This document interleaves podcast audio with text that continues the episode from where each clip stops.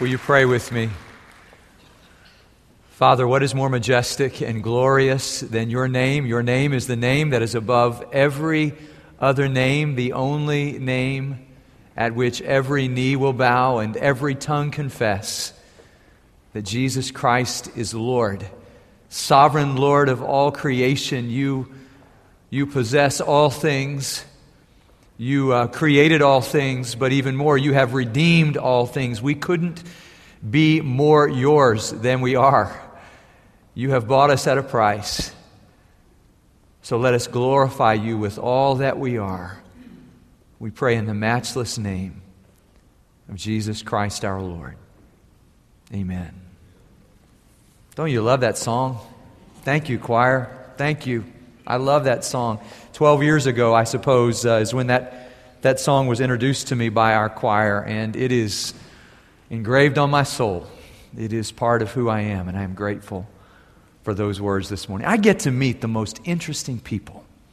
It was uh, late last year, after a funeral in our chapel for one of our great men, one of our great veterans who had fought at Iwo Jima, and uh, and I remember we uh, had Alfred Lord Tennyson's uh, Crossing the Bar. We use that as part of the service. And, and after that service, a friend of mine who wasn't at the service called me and said that a friend of his was at the service and that they would like to have lunch.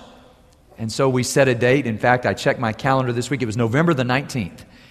And we sat down together for lunch, and I met this remarkable man who had, who had been a, a veteran who had fought at Iwo Jima, who had fought at the Chosin Reservoir, both at Iwo Jima and Chosin, two of the greatest battles in, in modern uh, warfare, and was there and had survived all of that and teaches the Bible every Sunday and always starts his lesson with these words I am not ashamed of the gospel of Jesus Christ because it's the power of God for salvation for everyone who believes. And I was just uh, sort of captivated by this conversation and was sad when it came to an end and we were on our way out of the restaurant. I was headed to my car, my friends were headed to my friend's car, and this gentleman, whose name was Joe, turned to me and looked at me and said, I'll see you on the beach. Now, I knew we weren't going to Galveston or anything, and I understood exactly what he meant. He had informally commissioned me, hadn't he? He was saying, I know you're not a Marine, but I'll include you in the company because what we share in Christ means that we have this in common a confident expectation in Christ that we will see each other again.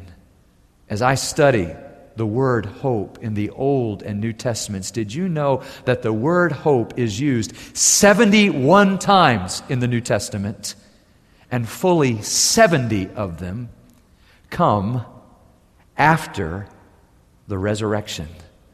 What do we do after Easter? Wendell Berry says we practice resurrection. And how do we do that? Well, let me show you in God's Word. Would you open your Bibles with me to Romans, Paul's letter to the Romans, chapter 5, verses 1 through 11. Unforgettable, unforgettable words May God engrave them on our souls today. Let's stand together in honor of our God as we read His Word together. Romans chapter 5, verse 1. Do you know these words? Hear the word of the Lord. Therefore, since we have been justified through faith, we have peace with God through our Lord Jesus Christ, through whom we've gained access by faith into this grace in which we now stand. And we rejoice in the hope of the glory of God. Not only so, but we also rejoice in our sufferings because we know that suffering produces perseverance, and perseverance, character, and character, hope. And hope does not disappoint us because God has poured out His love into our hearts by the Holy Spirit, whom He has given us. You see, at just the right time, when we were still powerless, Christ died for the ungodly. Very rarely will anyone die for a righteous man, though for a good man someone might possibly dare to die. But God demonstrates his own love for us in this. While we were still sinners, Christ died for us. Since we have now been justified by his blood, how much more shall we be saved from God's wrath through him? For if, when we were God's enemies, we were reconciled to him through the death of his Son, how much more, having been reconciled, shall we be saved through his life? Not only is this so, but we also rejoice in God through our Lord Jesus Christ, through whom we have now received reconciliation. Thank you. You may be seated. Romans is rarefied air. It is uh, Paul's greatest letter, his great sort of treatise on salvation. He starts by saying, I'm not ashamed of the gospel of Jesus Christ because it's the, the power of God for salvation for everyone who believes. For a righteousness, verse 17, has been revealed. And it's a good thing this righteousness has been revealed because there was a wrath that was revealed, verse 18 of chapter 1, a wrath that was revealed against sin. And then Paul begins to talk about sin and he names names and talks about how we sometimes, when we sin, exchange the glory of the creator of the universe for idols made by human hands, how we exchange truth for a lie. And lest we begin to condemn the sins of others, in chapter 2, he says, and, and we also have sinned. But in chapter 3, after he tells us the wages of the sin is death, he says, the free gift of God is eternal life through Jesus Christ, his Son. And in chapter 4, he shows us Abraham, who was made righteous not because he did good things, but because he believed God, Genesis chapter 15, and God credited to him as righteousness, chapter 5. Therefore, since we have now been justified, made right with God through faith, he says, what do we have out of it? What do we get out of the deal? We get peace with God. We get entrance, access into God's presence by His grace. And He says, We rejoice. We rejoice. We, three times, we rejoice. Not just a typical word for rejoice as I studied it this week. It's, it's the word, it's the word which means we exalt. Eugene Peterson says, We shout loud praises. It's almost a word of boasting, not in what Paul has done, but in what God has done. He, he brags on what God has done. He says, We rejoice in the hope of the glory of God. In this glorious hope, we rejoice in that not only so, he says, but we also rejoice in our sufferings. And he explains how when we were enemies of God, powerless, helpless, still sinners, Christ died for us. And he says, Not only so, again, but we rejoice in God. God is all we need in this world to rejoice. He talks about faith, hope, and love. He talks about the Father, the Son, and the Holy Spirit, these great triads. And he invites us to rejoice in our sufferings. And I read that this week and I thought, who does that? Who rejoices in their sufferings? We rejoice in our victories, but who rejoices in their sufferings? Well, Paul practiced what he preached, didn't he? When he found himself with Silas in a dungeon, in a prison cell in Philippi, they sang praises to God, and it was daybreak at midnight, and there was an earthquake, an earth shattering experience, and not only were Paul and Silas set free, but so was the Philippian jailer who had put them in that jail cell. And God received glory because salvation came to that man's house, and he and his whole household were baptized that very evening, and they washed the wounds that they themselves had inflicted. This is transforming power. Who rejoices in their sufferings? Paul did. Do you? He reminds us in these words that when we suffer in some mystical way, we share in the sufferings of Christ Himself. He says to the Colossians, we fulfill the sufferings of Christ. We fill them full in our own lives. The only people who can practice resurrection are those who have also practiced being crucified. I have been crucified with Christ. Nevertheless, I live, he said to the Galatians. And the life I now live, I live by the faith of the Son of God who loved me and gave himself up for me. If you want to practice resurrection, let me just say that uh, the only road that leads to the throne room is the, the road that is also a road of thorns. Paul had a thorn in his flesh. He knew what it was like to suffering. And what he says to us, and what we cannot forget today, is that when we suffer in this life, our suffering can never be meaningless because the suffering of our Savior was not meaningless. It was purposeful, and because His suffering mattered, our suffering matters. What He says is God is working. In chapter 8, He'll say, God is working all things together for good for those who love him, for those who are called according to his purpose. Is that you? Do you love him? Are you called according to his purpose? Good news. God is working. Even in your suffering, he's working. He is working to produce endurance, and through that endurance, he will develop character, and through that character, he will give you hope, and that hope will never let you down. It will never disappoint you. It will never leave you ashamed. Can I show you this in God's Word? Just look at verse 3 with me where he says, We rejoice in our sufferings. And the word for suffering is this Greek word thlipsis, which means pressure, stress. It's when life sort of puts the squeeze on you. And he says, Life is filled with suffering. We don't have to look around very far to see suffering. I've been thinking this weekend, praying for the people in West Virginia. We prayed for a miracle, for those miners to live.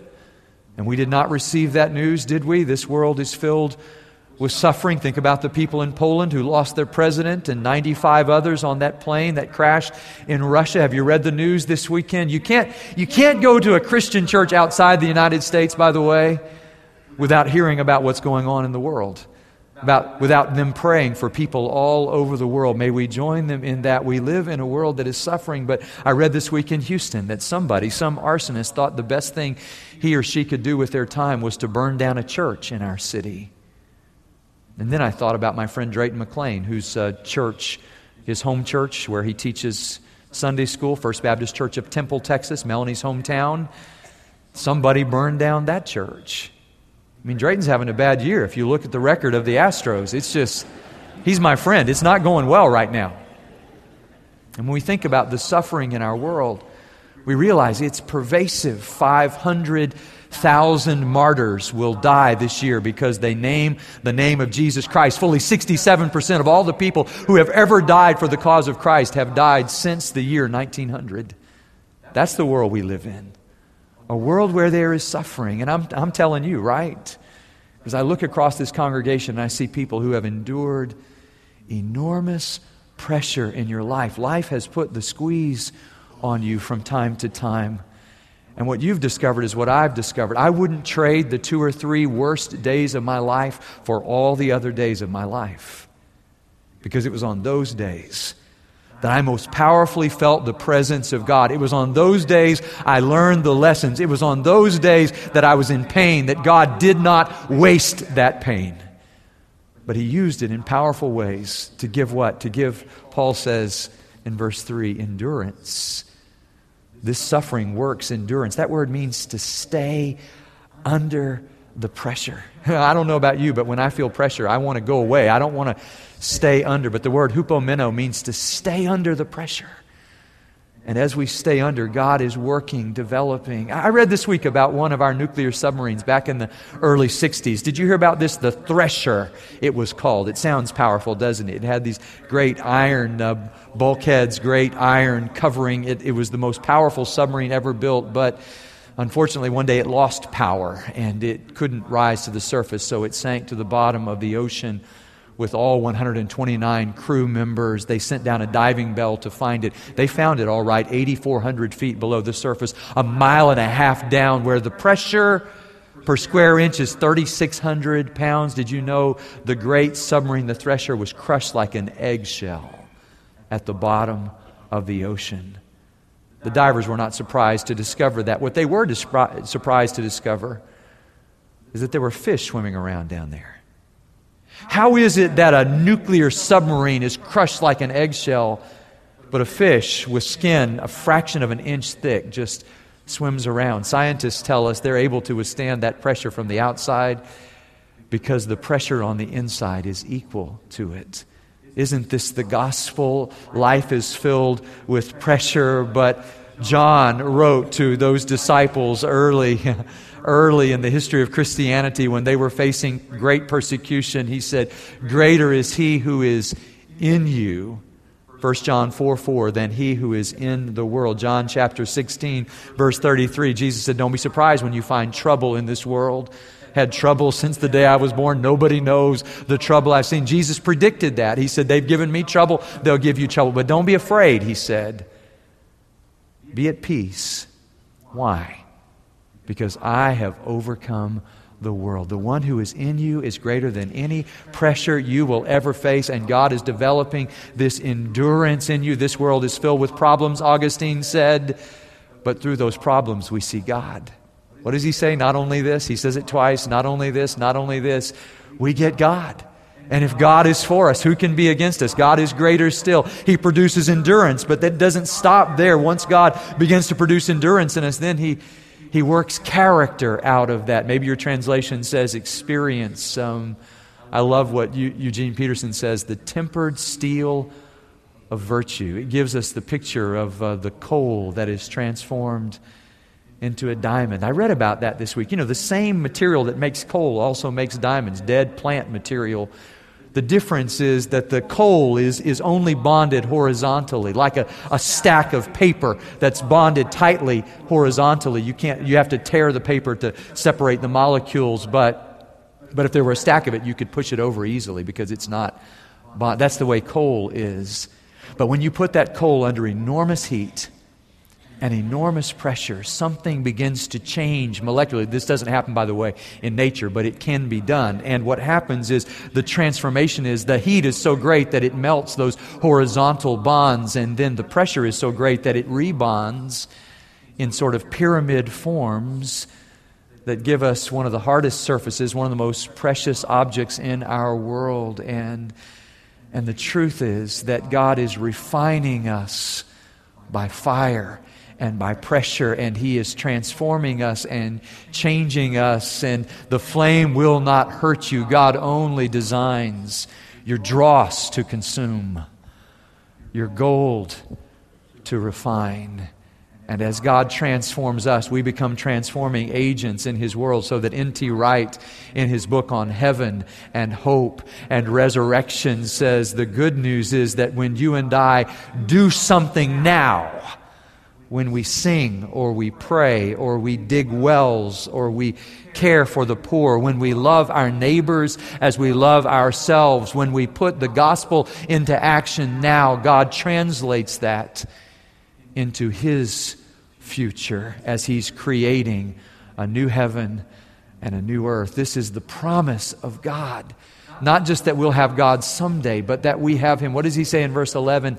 Now and to have God now is enough for us. My friend Calvin Miller says, I have to have a few things to live. I have to have God. I'd really like to have my wife, he said. And beyond that, everything's negotiable. I have to have God. The God who's producing endurance, that's producing character, and out of that character, He gives us hope. Do you hear this? Christians don't rejoice in spite of our sufferings. We rejoice because of our sufferings, because through those sufferings, God's giving us endurance, He's giving us character, He's giving us hope. That word means confident expectation. It means that hope will not disappoint us. It's not just a possibility or a probability, it's a certainty. You can take it to the bank. You can write checks on it because when you count on it, it will be there. Paul says to the Colossians, This hope is stored up for you in heaven when you need it. It will be there. Do you have that confident expectation that Paul wrote about that made him sing praises to God at midnight from the prison cell? It is, it is this trust in God, this overriding trust that He will not disappoint us, that He will not let us down, that He will never let us be put to shame. In fact, those who are put to shame will be those who don't trust in God, who don't hope in Him. It's Pascal's wager. Pascal who said, Let's say I believe in God and He's not really there. I've lost nothing. But if you don't believe in God and He really is there, you lose everything. What does the bumper sticker say? Um, if you're living like there is no God, you better be right. Because if there is a God, and there is, Paul says, then we place our confidence in Him and we live for Him, and that makes all the difference. Paul was writing this to a hopeless world. There's a tombstone that I saw from the first century. It represents the Stoicism, the sort of strongest philosophy of that day, and it simply said, I was not, I became, I am not, I care not. That's the world into which Paul said, Christ rose from the dead. And if he rose, if the spirit of the one who raised Christ from the dead lives in you, then you too will live. It is this confidence which God gives us so that in a world like Kurt Vonnegut's world, where he wrote Cats in the Cradle and said, What can a rational human being expect after centuries and millennia? What can we really expect from this world? And Vonnegut answers it with one word on the next page nothing. He said, We can expect nothing it's not just Paul's first century world, not just the 20th century world, but the 21st century world has lost hope, and Paul's message is incredibly relevant. We have hope because we have Christ. And Christ in us is the hope of glory, glorious hope for the future, glorious, victorious hope for the present so we can trust Him. It means you and I can begin to make a difference in this world. Eugene Lang found this out. He, he was asked to speak to a group of sixth graders in the inner city. He had prepared a long speech, but when he looked at them and realized these kids, in this inner city area are never going to go to college. He said, I'm going to do something. He stood up, laid his notes aside, and said, Let me, here's my speech. If you will finish high school, I will pay for you to go to college. And in that group of students, 90% graduated from high school, far beyond the expectations, far beyond their peers. Why? Because they had hope. You see what a difference hope makes? Hope changes everything. It changes everything now. They asked one of those students, Why did you graduate from high school? He said, Because finally I had a reason to. And I'm telling you, the resurrection of Jesus Christ is a reason to live. It's a reason to trust. It's a reason to hope. And we put this, this resurrection into practice so that we understand like my friend Joe, that we don't really say goodbye. I heard this week, just this week, that um, Sheldon Vanauken, who wrote A Severe Mercy, was a student of C.S. Lewis. Maybe you knew that. I didn't know that. And as he um, tells the, about the last time he saw C.S. Lewis. They were sitting at that pub. Maybe you've eaten at that pub where C.S. Lewis uh, would eat with his friends. And they were sitting there, and as they left and he saw his mentor for the last time, he said, C.S. Lewis looked at him and said, I'm not going to say goodbye. The way he, I shan't say goodbye. We'll meet again, he said. And he walked across the street. And then he turned around as Sheldon Vanauken was watching his mentor walked away. C.S. Lewis turned around and shouted across the street, across the traffic, because, he said, because we Christians never say goodbye. It was November 19th when I ate with my new friend Joe. Less than a month later, on December the 18th, I received an email from our mutual friend Dale, who said Joe went home to be with the Lord this morning. And I thought, no, I knew. I'll see him on the beach. Rejoice in glorious hope. Your Lord and Judge will come and take his people up to our eternal home. Lift up your heart. Lift up your voice. Rejoice again, I say. Rejoice.